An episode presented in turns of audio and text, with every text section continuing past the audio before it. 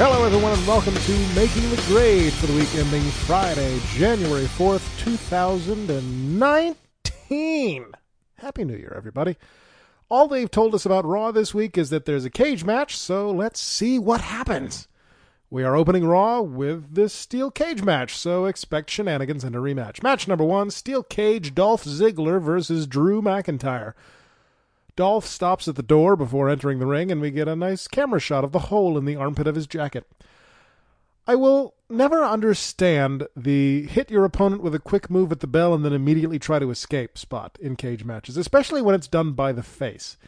If this is a feud so intense that it requires a cage match, why do you want it to be over immediately?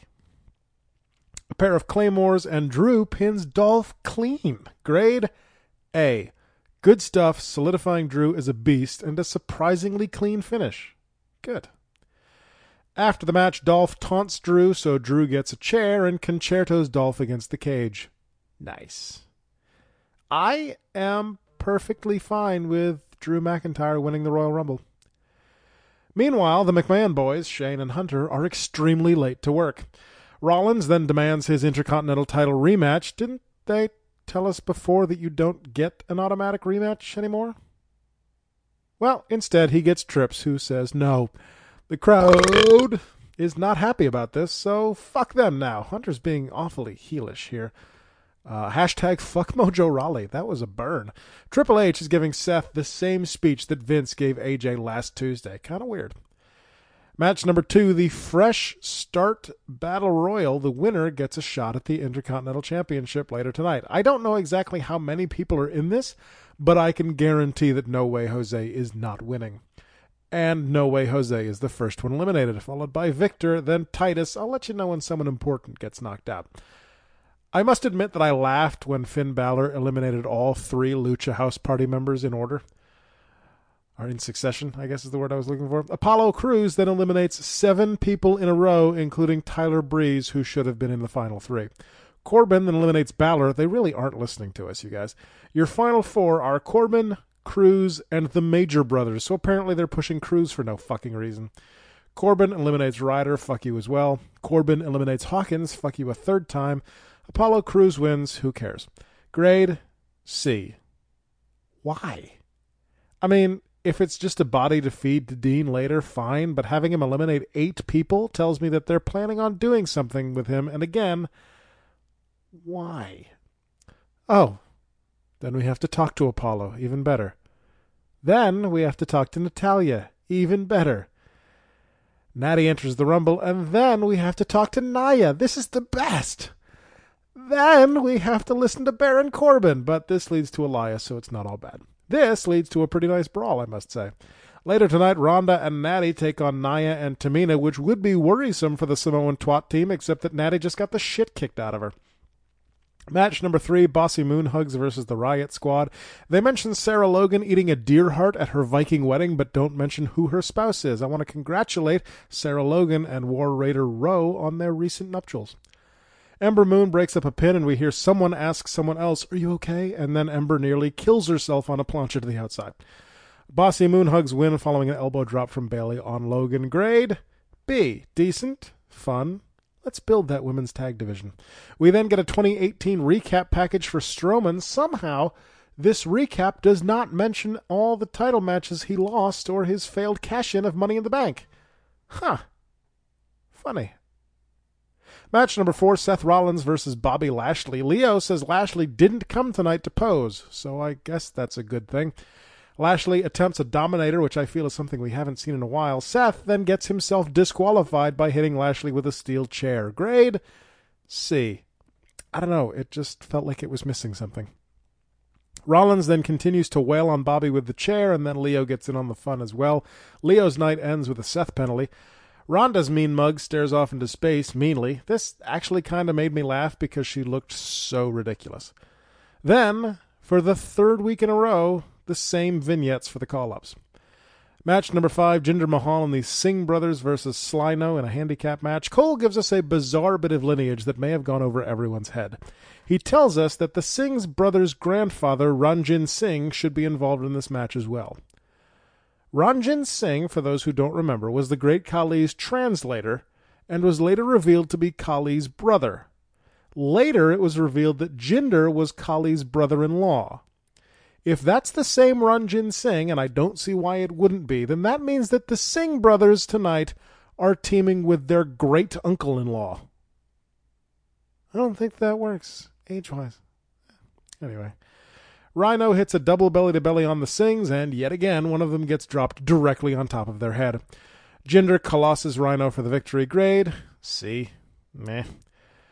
Match number six, Intercontinental title, Dean Ambrose versus Apollo Crews. Dean avoids a frog splash and hits the Dirty Deeds for three to retain his title. Grade B. I don't think anyone expected Apollo to win, so the foregone conclusion comes into play here. It was a good chance for Apollo to shine, though, I suppose. I mean, whatever. Alexa premieres her new talk show, A Moment of Bliss, next week. Brock Lesnar deigns to make an appearance next week as well. Match number seven, the Samoan Twat team versus Queefer Badness. Ronda still marches to the ring like a five year old throwing a tantrum. And eventually makes Tamina tap. Grade C. Nia and Tamina shouldn't even be sniffing the main event, especially trying to coach and carry a newbie like Rousey. Nothing against Ronda, but that was poor decision making. Overall grade for Raw is a B minus. Feels like it should be lower, but that's math for you. I suppose it was nice to see Apollo get a shot, I guess. The cage match was great. The six woman tag was good. Not not a bad Raw to end the year.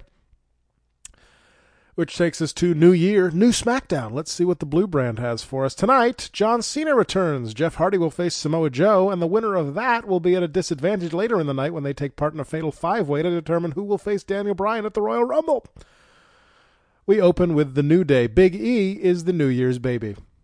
New Day enter themselves into the Rumble, and then E does Steiner math. Bonus points. Match number one Jeff Hardy versus Samoa Joe. The referee screws Samoa Joe out of a victory by stopping the count after Joe re enters the ring following a coquina clutch outside. When Jeff re enters the ring, however, Joe puts the clutch right back on and wins. Grade B. Good match, marred a little bit by that weird finish. Backstage, Shane and Vince host a talk show with each other. They are interrupted by A Generation X. Enter the new United States champion, Rusev. Doesn't Lana know that Christmas was last week? She's dressed like Mrs. Claus. Rusev pledges allegiance to the championship of the United States of America, and then he's taken out by Shinsuke. Lana gets hurt in the kerfuffle, and Shinsuke kicks Rusev in the face. Twice. The spot looked horrible, by the way. Shinsuke looked like he actively tried to avoid landing on Lana, which is ex- which is the exact opposite of what they're telling us happened. Match number two Naomi versus Mandy Rose. Mandy taunts Naomi by wearing a day one ish shirt, and then suddenly it's Naomi versus Sonya Deville instead. Sure. Mandy then admits to masturbating to thoughts of Jimmy while in the shower. This distraction allows Sonya to pick up the victory. Grade C. The match was decent, but short. Only there to continue this Mandy Jimmy story that seems to have come out of nowhere. Each member of the Fatal Five Way then says their piece. Enter John Cena Layfield. He immediately announces his retirement. Okay, not really, but how awesome would that have been? Cena asks why he's here. I thought that was obvious. It's because the ratings have been shit. Cena says he knows someone is going to come out here and challenge him, so let's just get it over with. Enter the man. Awesome. Almas appears and Zelina makes fun of Cena and Becky for being former champions. Neither of them have been champions on the main roster. Weird choice. Cena then challenges them to a mixed tag. Okay. Match number three John Cena and Becky Lynch versus Andrade Cien Almas and Zelina Vega. Becky makes Zelina tap to the Dis-arm-her. Grade B. Good match, though still there's no official point to the Cena return. Backstage, Miz has ideas for their tag team wardrobe. It's basically Shane dressing as Miz. Then the call up package. Again. Backstage, Hunter talks to Asuka, Becky, Charlotte, Charlotte's Tits, and Carmella, and they make their cases for being the best challenger for the title. Mm.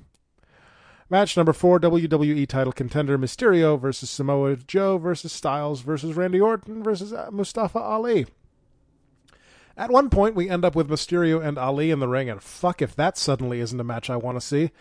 Uh, a wicked 619 parade ends thanks to Joe, and then AJ hits the springboard 450 on Orton for the victory and the title shot. Grade B. A very good match. I just kind of wish AJ hadn't won. They say they're doing away with the guaranteed rematch and then just have the same guy get his rematch. We'll see if the real AJ Styles versus the new Daniel Bryan brings something different to the table, I guess. Overall grade, a B minus, another B minus for the main roster. Solid show as we head into the home stretch to the Rumble. Time to fly on 205 Live. Tonight we determine two of the three challengers to Buddy Murphy's title at the Royal Rumble. Vic Joseph describes 205 Live as the most exciting hour on television, except that it's not on television, it's on the WWE network. Match number one Kalisto versus Lio Rush. Is Lio called the Moth because he's tiny and annoying? The crowd chants for Lio, and they try to make this seem like a bad thing? Lince Dorado manages to both almost cost Kalisto the match and win him the match at the same time. Lio tries to goad Dorado into a fight to get Kalisto disqualified, which Dorado almost goes for, but this distraction allows Kalisto to hit the Salida del Sol for the pin. Okay. Grade B. Good match. Weird finish, and Lio still looks like a 12 year old. They then re- replay the street fight from two weeks ago, and I realize that, at least for that match, the sliced bread number two and the Salida del Sol are the same fucking move. Jeff then puts a fist through his wall as Drew Gulak talks to Dasha backstage and says Tozawa will tap out. Drake promises us new cruiserweights in 2019. Intriguing. Match number two Drew Gulak versus Akira Tozawa. Drake Maverick has barred Kendrick and Gallagher from ringside for this match, but had no issue with the Lucha House Party being at ringside for the first match. Tozawa's bad knee still allows him to climb the top rope, stand on the turnbuckle, and leap off for the senton, but Drew is able to catch him and lock in the Gulak, which I thought was the finish, but wasn't. Tozawa also hits that big running suicide dive, but then moments later can't climb to the top quickly because of the knee. Gulak goes against himself and tries a superplex, but Tozawa repeatedly blocks it and hits the senton for the three to move on to the Rumble. Grade B. Points off for the phantom knee injury and the fairly nonsensical finish. Gulak would never try a superplex, especially not from the top rope. Tozawa limps around the ring in celebration. Finally, Cedric talks about his match with Itami next week, and then Ariya Daivari speaks for Itami. Now it all makes sense. Overall grade, well, it's a B. Two good but not perfect matches. Finally, this week, it is NXT. Oh, right. This is the year end awards, except it's not the year end awards. It's the announcing the, what's the word, candidates for the year end awards. I know there's one match tonight. We'll see if there's any more. There's not. Match only. Kassius Ohno versus Matt Riddle. I don't know if it's something about the yellow gear that he's wearing, but Ohno really looks like a fat piece of shit tonight.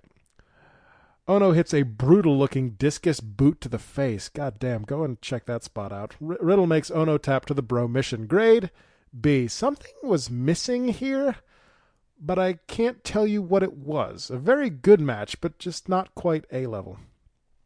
After the match, Riddle offers a fist bump, which Ohno refuses. He seems to have second thoughts, however, as he enters the ring, takes a knee, and offers a fist. This is all a ruse, however, as Ohno takes the opportunity to beat the hell out of Riddle, using much of the ring and outside the ring to his advantage. Since that really can't be counted towards the weekly grade, we move straight into the overall grade for the week, which is unsurprisingly a B minus. A very solid week of WWE programming. Not perfect, but above average. I dig it. I can't believe we're still three weeks from the Rumble, so who knows what next week will bring. Until then, however, I am really going to try and get an episode of Nitromania up this week, so be on the lookout for that on Tuesday, and I will be back next weekend with another episode of Making the Grade. Blurch.